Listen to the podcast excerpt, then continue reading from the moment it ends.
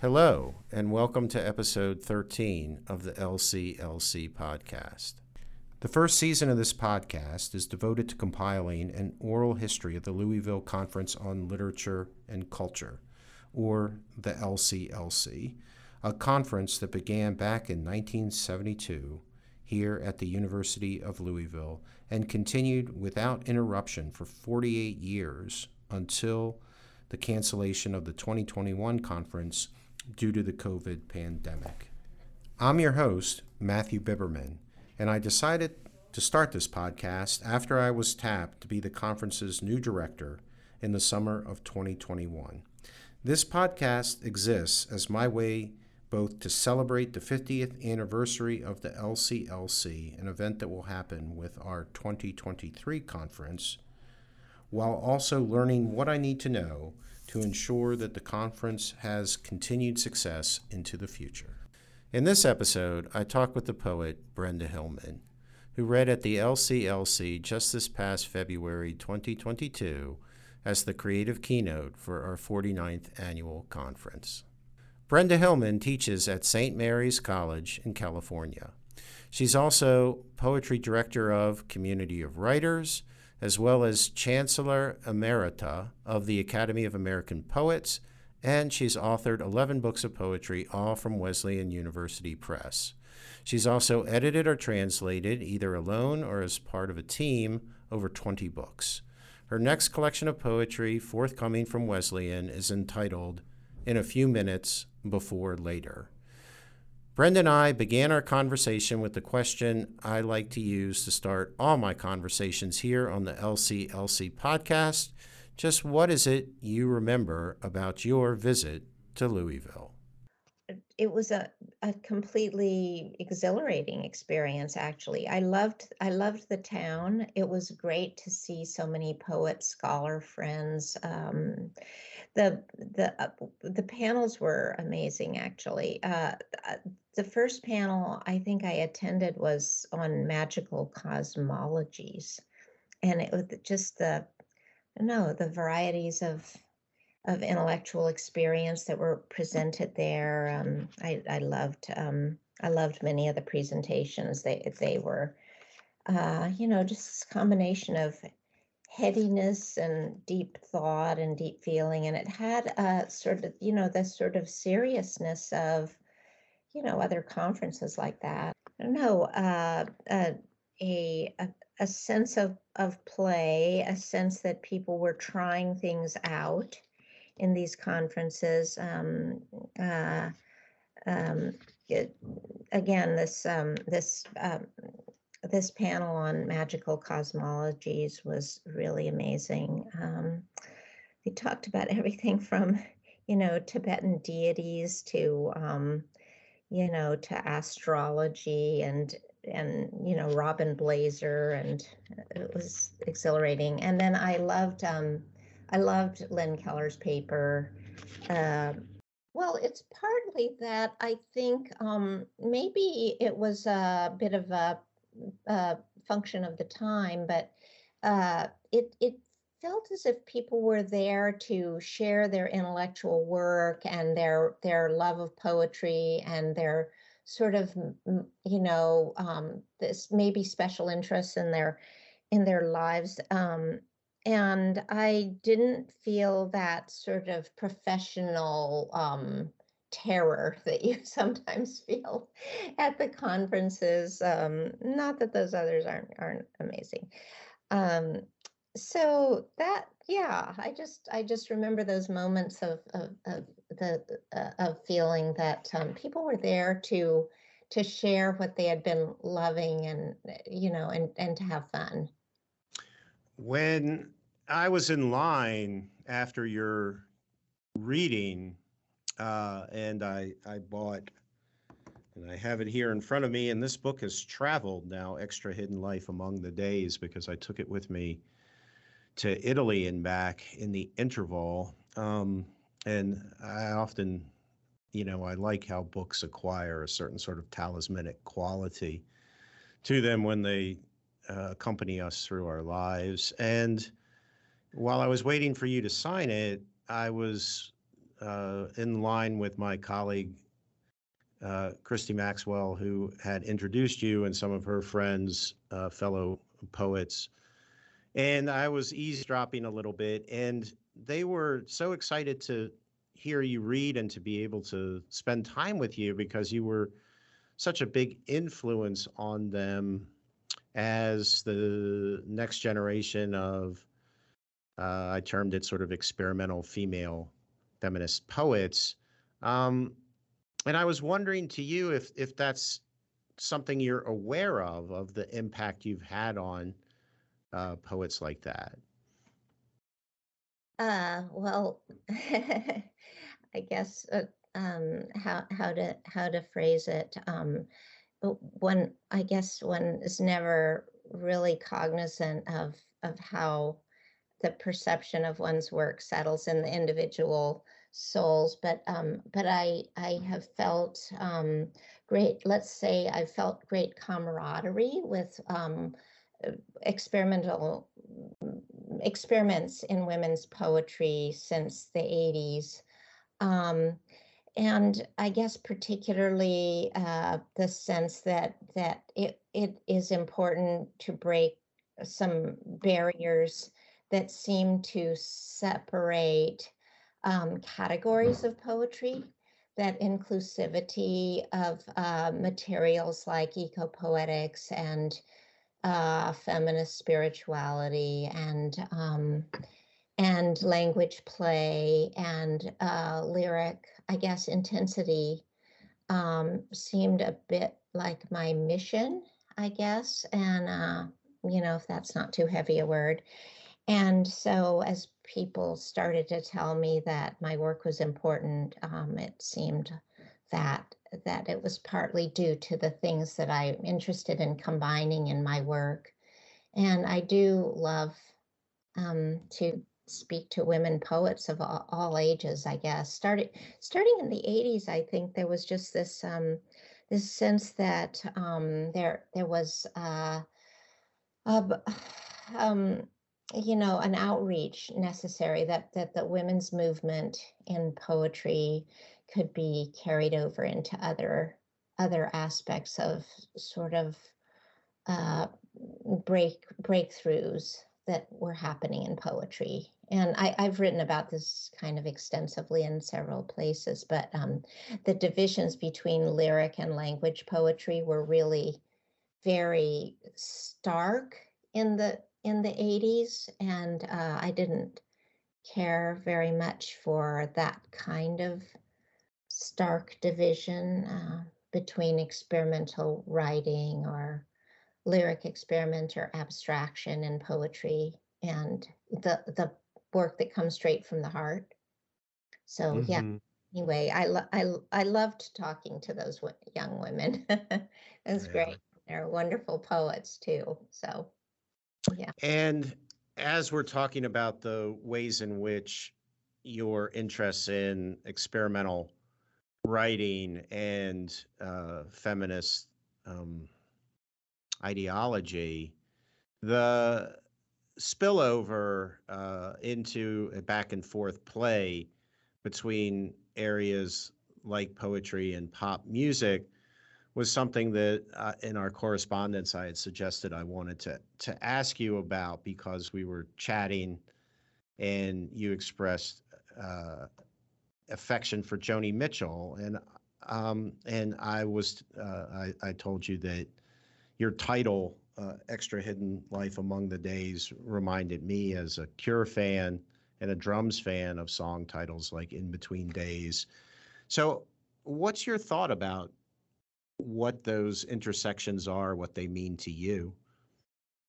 I um I I was uh, I raised a couple of punk rockers. My um, stepson was a punk rocker and uh, started a band, um, and um, my daughter as well. And uh, I I love pop music, and um, uh, as much as any living artist, um, I love Joni Mitchell.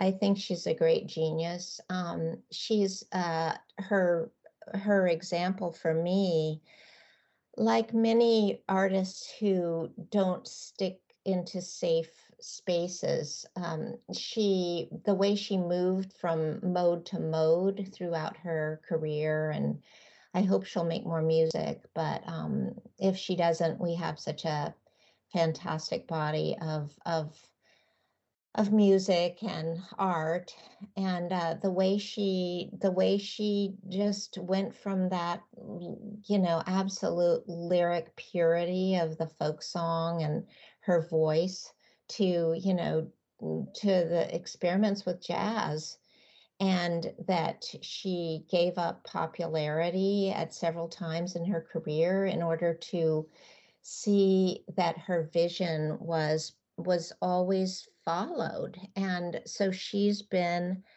a huge um, model, I guess, for me, even though my writing is not particularly like her songs, but she as a as a singer uh, and as a as an artist has been just somebody I, I worship as a, a goddess. Um, and just the way you know she gets love she gets um you know political commentary she gets spirituality she gets you know abstract play with with musical tonalities and she is just a genius. Um, I do love The Cure, and I I like I like all that was, that was happening in the late '80s, early '90s with with wordplay, with um, with a little more uh I forget which band was it the Decemberists or or um, replacements that that were influenced by Ashbery. But um, anyway, I've I've I've followed uh, pop music a lot, and and punk and punk rock. I can't say I'm up to up to date with my music right now, but mm-hmm. and uh, the other one I worship is Bob Dylan. But you know who doesn't? Who doesn't worship Bob Dylan? right. Yeah. And I was wondering, I remember when I was young, the first time I uh, studied formally this intersection between conventional poetry and uh, thinking about pop music and lyrics. And uh, which was at University College London in 1986 87. It was a seminar on Bob Dylan. And I was the only American student in the class. And so I had this sort of commanding insight to be able to say, um, D train, I mean, it's all great that you're thinking about all the words that start with D, but it's a subway line in New York City. you know, there are other, like the F train is the one I ride in and out for NYU. And they're like, oh my God, thank you so much. um, and so, but in that class, they made a big point of, uh, of getting me to think about the fact that those lyrics are accompanied by the musical melodies. And so they, they don't necessarily survive without them. And whereas maybe conventional poetry, right? It has to retain its melody purely in the lyrics. And what's so fascinating to me about your poetry is that there are times when I'm reading it when, as I said to you in our correspondence, I'm not sure it, you can read it out loud.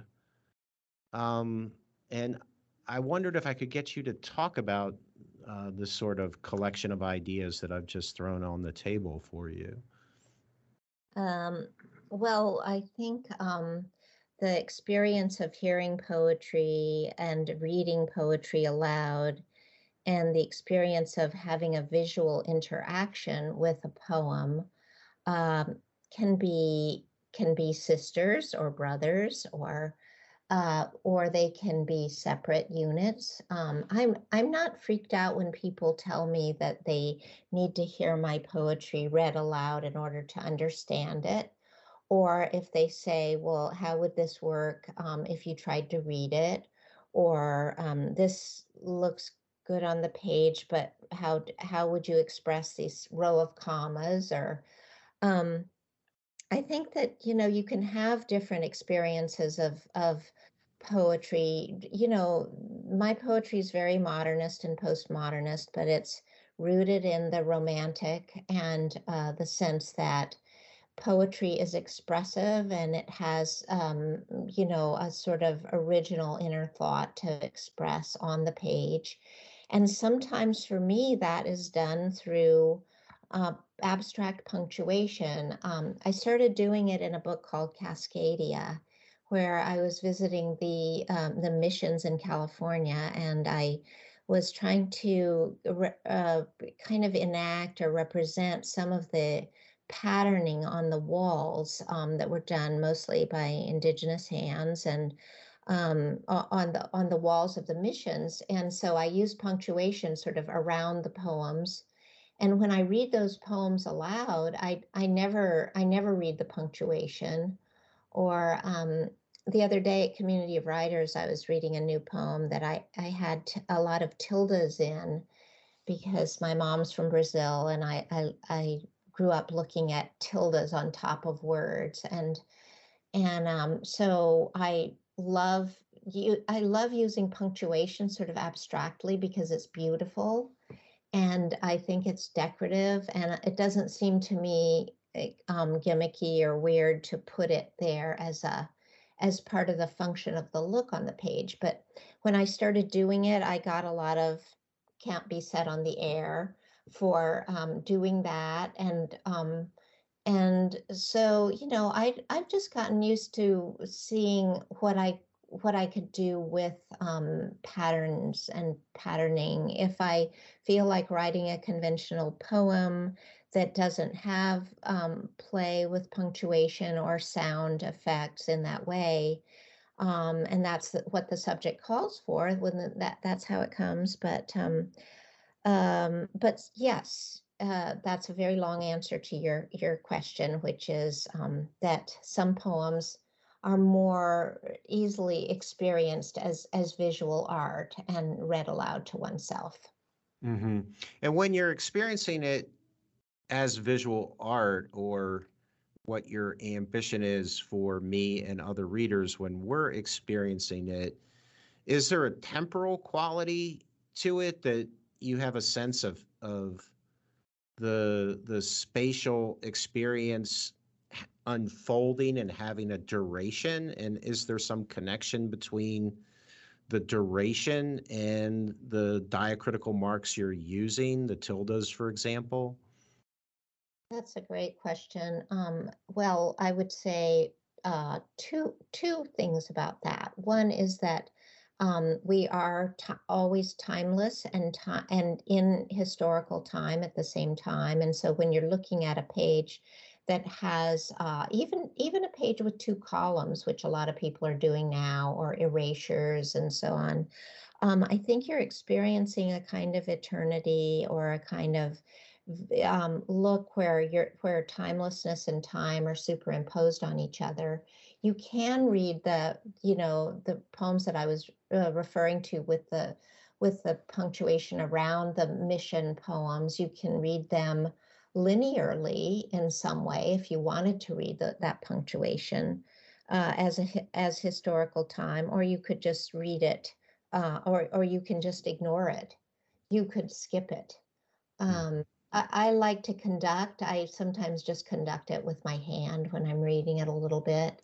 Um, people ask like, why did you use three semicolons? And um, and I'll say, well, because intuitively, for me, three semicolons is different from a period. It's it's three it's three long pauses, and uh, so you know, three semicolons um, uh, um, is is a different kind of conducting of the music in your head. And I, I, I take it from, you know, from early modernists. I mean, Dadaists did a lot with punctuation, and so did, um, you know, E. e. Cummings was an early influence for me, and and you know, he didn't get a lot of um, crap for doing this stuff, but you know, now if you're if you're playful, you're not part of the mainstream in some ways, and um, I I um, reject that those divisions. I think poetry is is big enough to hold all those things. Mm-hmm. And you opened your reading uh, with a a well, most of them uh, are relatively brief. The Emily Dickinson oeuvre, and you opened with a, a, an Emily Dickinson poem from an edition that you edited, and it seemed to me to be a nod uh, to Dickinson, perhaps in large measure for being a pioneer into the space that we're talking about. Yes, certainly. I mean, she's a great she's a great um, model, sister, um, you know, spirit spirit guide for me. Absolutely, her courage, her spiritual courage. Um, she had a very different life from what I do. I'm grandmother of many people and mother and stepmother and work full time, and she had a different, very different life. And um, so our our her inclusions of things are slightly different, but she is very um, interested in the invisible world. And I would say I'm conscious of the invisible world every day. Um, I think that also that line um, that that I read that poem, um, uh, yeah, might have been might have been tagging on um, on the uh, t- this um, panel on that Bob von Hallberg had just led on American poetry. And um, we had been talking a bit about Dickinson there, I think. Um, but yeah, Dickinson is very important. Um, she's been she's been a guide and a model, and um, and uh, I I could not have had any kind of American courage without her. Mm-hmm. And the reading for me seemed to reach uh, a, a, kind of peak experience point with your reading of the elegy for C.D. Wright, and there the for me the focus of your effort as a poet working in this tradition of elegy seemed centered around her accent and the challenges, the sort of impossible challenges of conjuring accent um, of a voice of a dead person. That's funny. Well, her voice is in my head a lot. Uh, maybe more than her Arkansas accent was is her ac- the accent of her soul, I guess um, we were close friends. Um, so let me back up and start by saying I, yeah, I did kind of organize the reading so that it would include a kind of swath of living experiences and then going into the way you do in reading a, a poem that has a sort of epic journey where you're going into the underworld um, and then you come out again.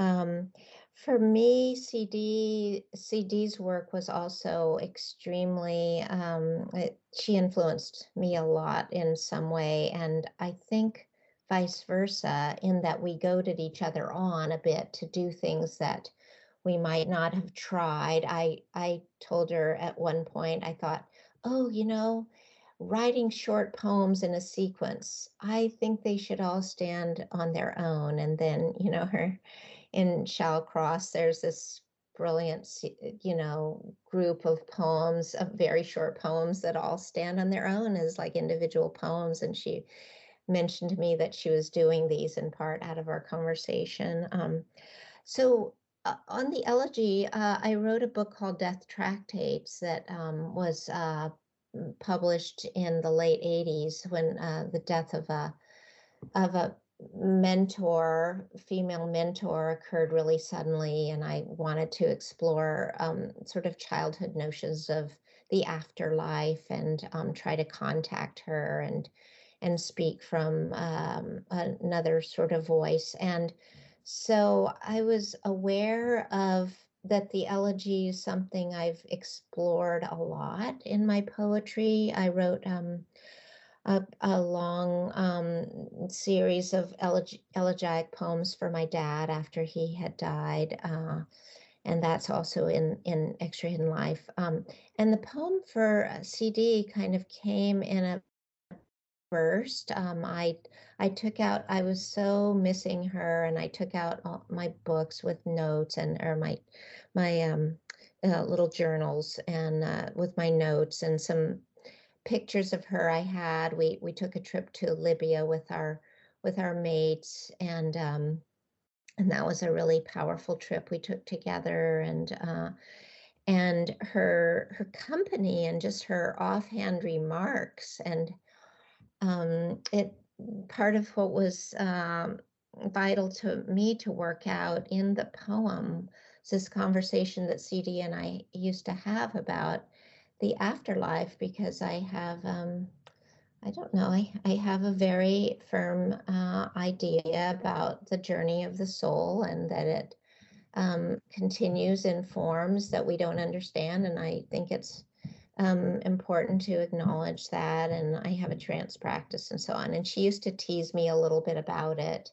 Um, you know that that I that I you know I I believe in various forms of um, invisible matter and so on. And um, and she anyway. Um, so that that conversation is takes takes a sort of witty turn in that poem where I'm teasing her about not existing and she's teasing me about insisting that she exists because I believed in all that stuff. and I right. was channeling her voice.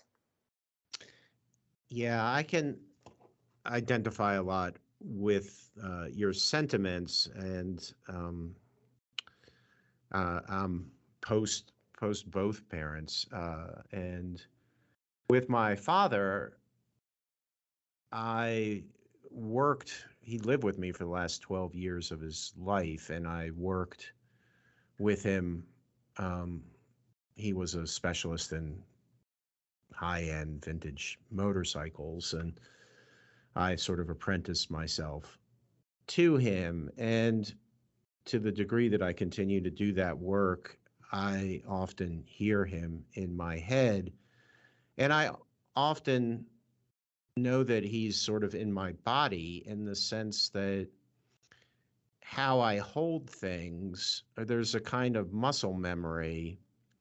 Um, for example, uh, what I'm thinking about particularly is a, a, buddy of mine was working with me and I gave him a little task to do and he came back and did it and he did it upside down. And I didn't think to explain to them, you know, the, about right side up, you know, because I just simply know how to hold it properly because my father is inside me to a certain degree and I'm holding it correctly.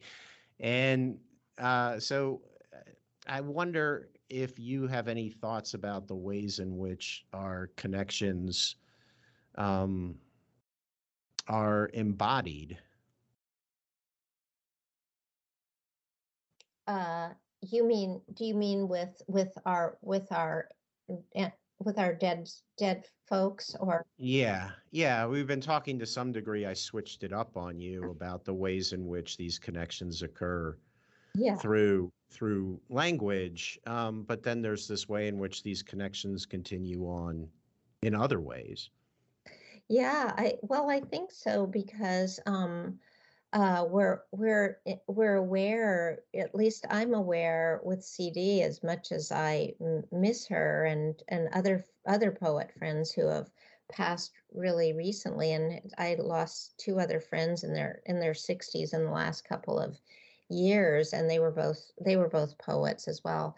Um, the, the the sense that we are living for them we're doing we're doing their work in some way or we're continuing our work through through the memory of them and that it's um, way less it, it, you know far from hmm, how to say this far from being lonely I, I feel as if I have these, the theosophists used to call it invisible helpers, but I do feel like we have invisible helpers that we can tap into. And, you know, this may be brain matter that's, that is memory, like mem- remembering her, her voice with its accent so extremely clearly. But I do feel like they're on, on this sort of mystical plane, we are acting for them you know, we are Mm-hmm. acting for our dead. And Mm-hmm. um, you're embodying them, uh, you know, hopefully in good ways and in ways that'll improve reality for others. Um, but you know, CD's life and work were really cut short, and she and I had very a very shared vision, even though our poetry is similar in some way and very different in other ways. Um, but we're both very rooted in geography and uh, locale and in kind of reaching across boundaries and language experiment and lyric experiment and so on. So I do I do feel as if I've got her hand in my hand. Mm-hmm. This this trip to Libya, and or perhaps it's another trip, but in our chatting while you were in Louisville, I seem to recall that you crossed paths with Tom Sleigh, who uh, uh, is a teacher of mine and who had a very sort of transformative experience in the in the Mid East. Am I right in remembering that? I think um, I think his trip was at a different time. We were um, we were invited by um, a, Libyan poet Ashur Et- Etwebi, um, who uh, um, during Gaddafi's regime, um, and we were uh, the only American poets who had been quotes officially invited under Gaddafi to go, and and uh, we it was a very weird a weird and amazing astonishing actually trip. Um, we went into the sahara and went to a, a, small saharan village and had experiences in these sandstorms and um, and then there was a conference that he sponsored. I believe ashur might have sponsored the the time that um, that tom went as well i'm not sure um, but mm-hmm way we didn't we, we know each other but we didn't we didn't cross paths there but um our trip was just um forrest and and uh cd and bob and myself yeah mm-hmm. yeah for for tom when we talked about it uh he came to a realization that there was a sort of overlapping of landscapes psychologically and productively for him as a poet in that he is he grew up in Texas, and uh, so something about the wide open space uh, of the Libyan desert experience, as you're talking about it, um, you know, coalesced very productively in very sort of deep psychic ways with him as a Texas boy.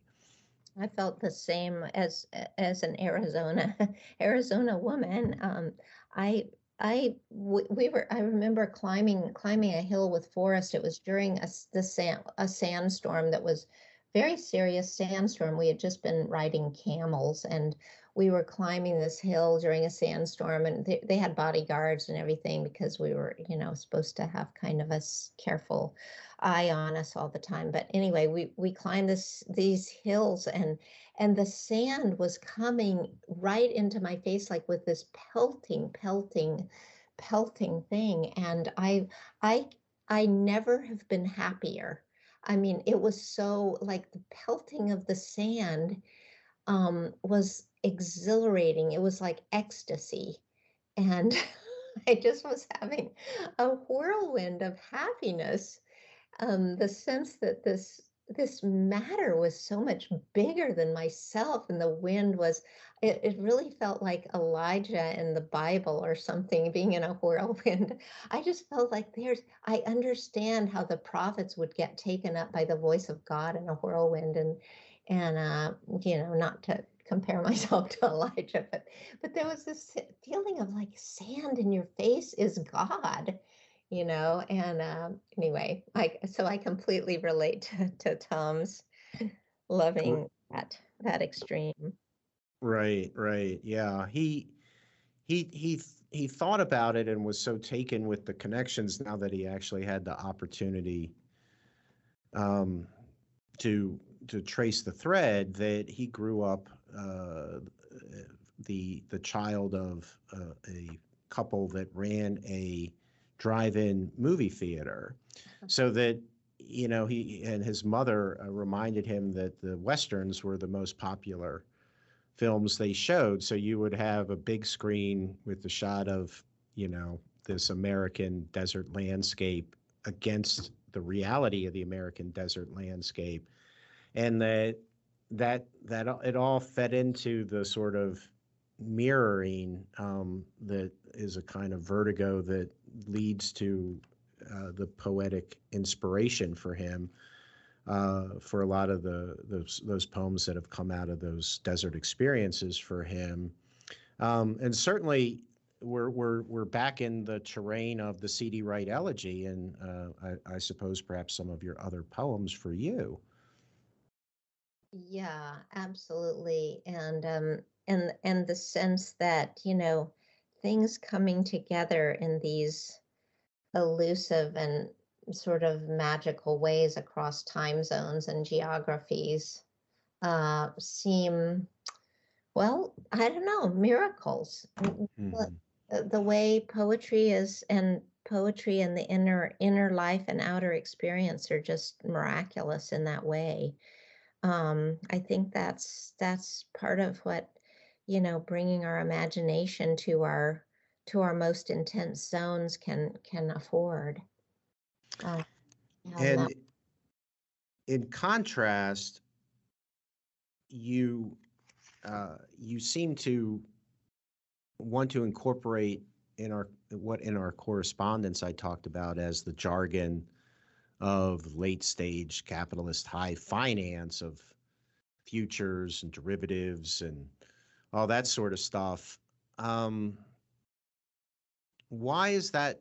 Am I right in my supposition there? Why is that language uh, populating your poems?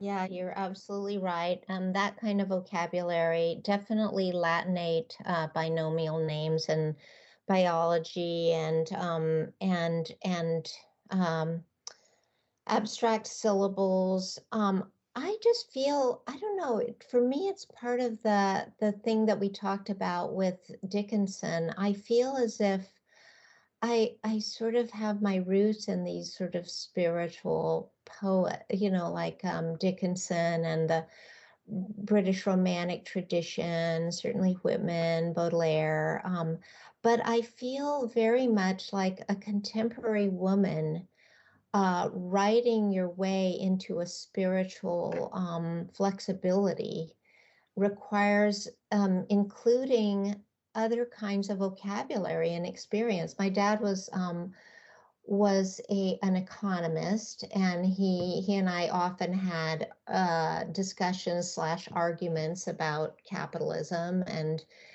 and uh, I, f- I feel I feel I, first of all I feel interested in the vocabularies and throwing them in like nuggets. It seems like you know you you know that kind of ice cream called Rocky Road.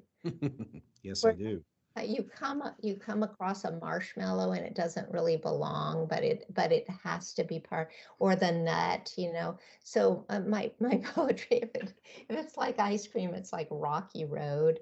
But anyway um it's there's some way in which i think bumpiness and um and inclusivity can can accommodate to these to scientific vocabulary to kind of technical vocabularies and then and then also um, but the but the thing that whole i guess the chocolate ice cream part of it for me is always the the lyric consciousness that can that can hold these disparate things even you know even different kinds of vocabulary i, I just wrote a, a poem about um, mycorrhizal net net under the ground and um, which I love. And there's a lot of technical vocabulary, but I think those words are beautiful too.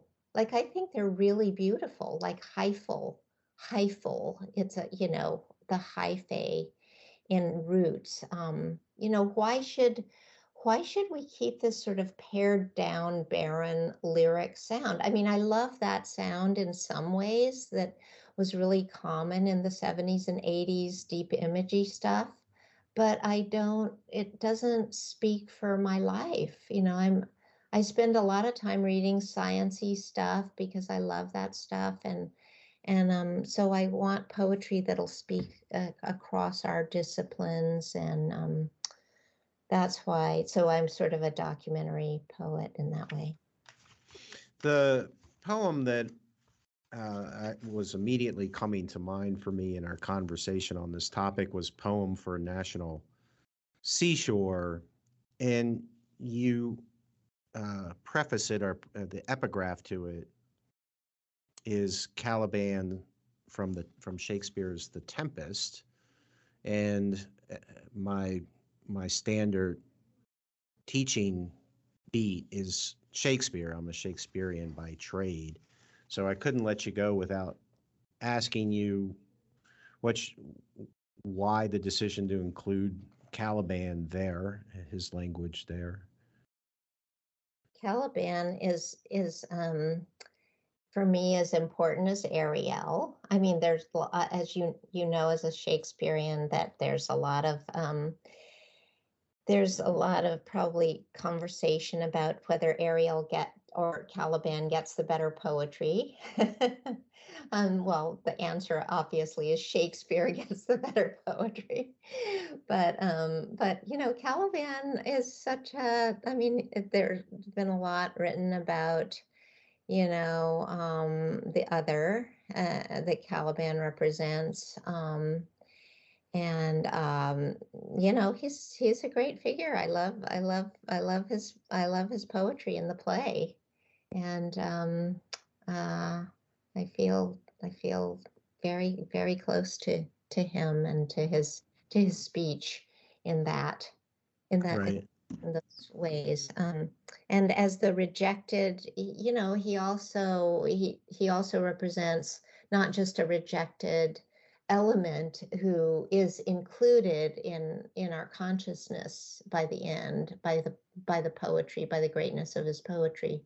But also for me the idea of rejected matter you know and that we eh, you know we're walking on the on the beach we have to include what we might reject you know in order to have this experience. And i think that's where we are as a as a nation you know listening to the committee hearings uh, this week and um, and before just realizing uh, we we have to include in our in our concepts of ourselves what um, what might be what might feel like being rejected um, i have mm-hmm. I have a book that's coming out that's um, that's I think a very it's sort of speaking to that idea of inclusivity again, um, and the idea of of um, of of uh, the minutes that we might want to reject in our lives, the the trash minutes. You know, like I'm just going to go and waste some time on social media. Well, actually, no. There's no such thing as a trash minute. It's all it's all part of us. Right, right. And what do you think about Caliban? Oh, I'm I'm totally on board with your interpretation. I when I teach it, I'm I I focus on Caliban in much the way that that you've outlined it that the music there that Shakespeare gives to Caliban is the music that speaks to my soul that modern poetry is in Caliban, um, that it might be the most remarkable uh, in terms of just the be- the beauty, the strange sort of wild beauty of Caliban's language. That this might be Shakespeare's greatest achievement as a yeah. writer.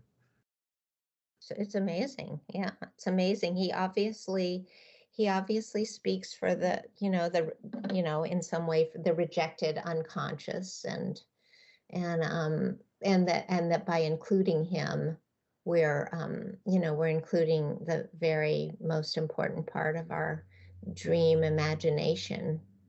Right. Thoreau, of course, is is a magician, so he has to he has to include all elements in order to to work his magic.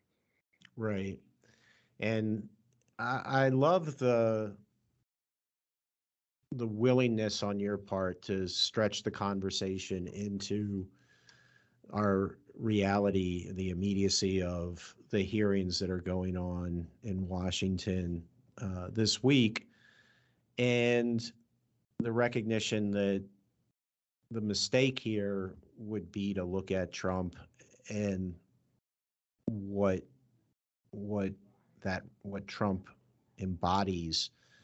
Um, that to reject that um, is not going to help us move forward. You know, like in some way we have to in, work through it, and working through it is not simply rejecting it.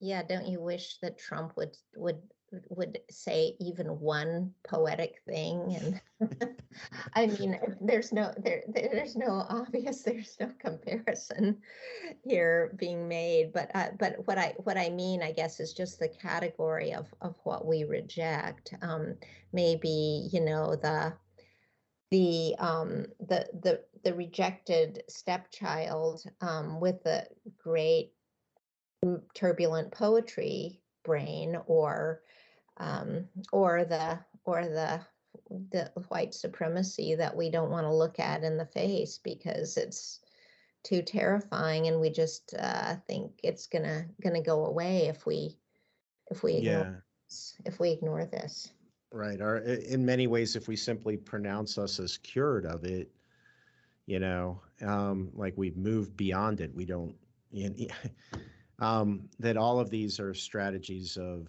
disavowal and they're not going to allow us to work through and integrate, um, to use the psychoanalytic language here of moving forward to some sort of better place. Um, and that it's very clear to me that your own efforts as as a poet and as a person is is to to be part of that process that would therapeutically and aesthetically help help us heal collectively.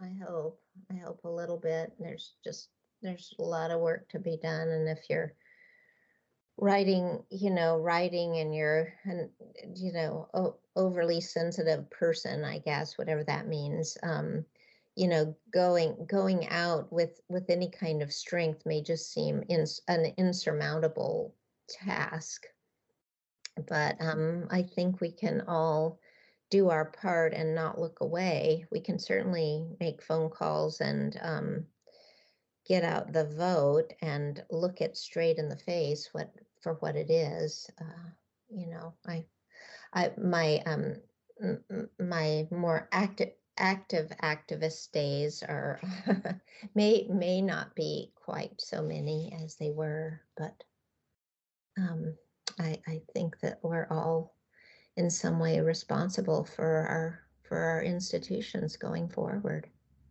Right. Any last thoughts for me uh, or uh, things on the edge of our conversation that you'd like to pull in before we say goodbye? Um, well, two things. Yes, I, I am excited to have a book coming out that I think does include these things. Um, it's it'll be out in October. Um, and I just want to reiterate um, how much I loved being at your conference, and thank you so much for the for all the efforts. Um, I um, am thinking back on other threads of our conversation. I I almost met Joni Mitchell once um, because I was supposed to give a reading with her. Mhm. and it didn't happen because she was sick. But um, that was Wow. that was one little thing that I was thinking of as we were talking. I thought, oh, maybe maybe we're not supposed to meet Joni Mitchell. Maybe we're supposed to just sort of write into our own imagination of what you know of these connections and and that we're very lucky to be poets in that way um, Mhm. that uh, these things carry over to all all all our zones and that our our voices will kind of come together I hope you enjoyed my conversation with the poet Brenda Hillman. If you did, please hit like and subscribe. As always, I invite you to join us for an upcoming LCLC conference. To learn more, consult the LouisvilleConference.com for details. I'm Matthew Biberman, and thanks again for listening.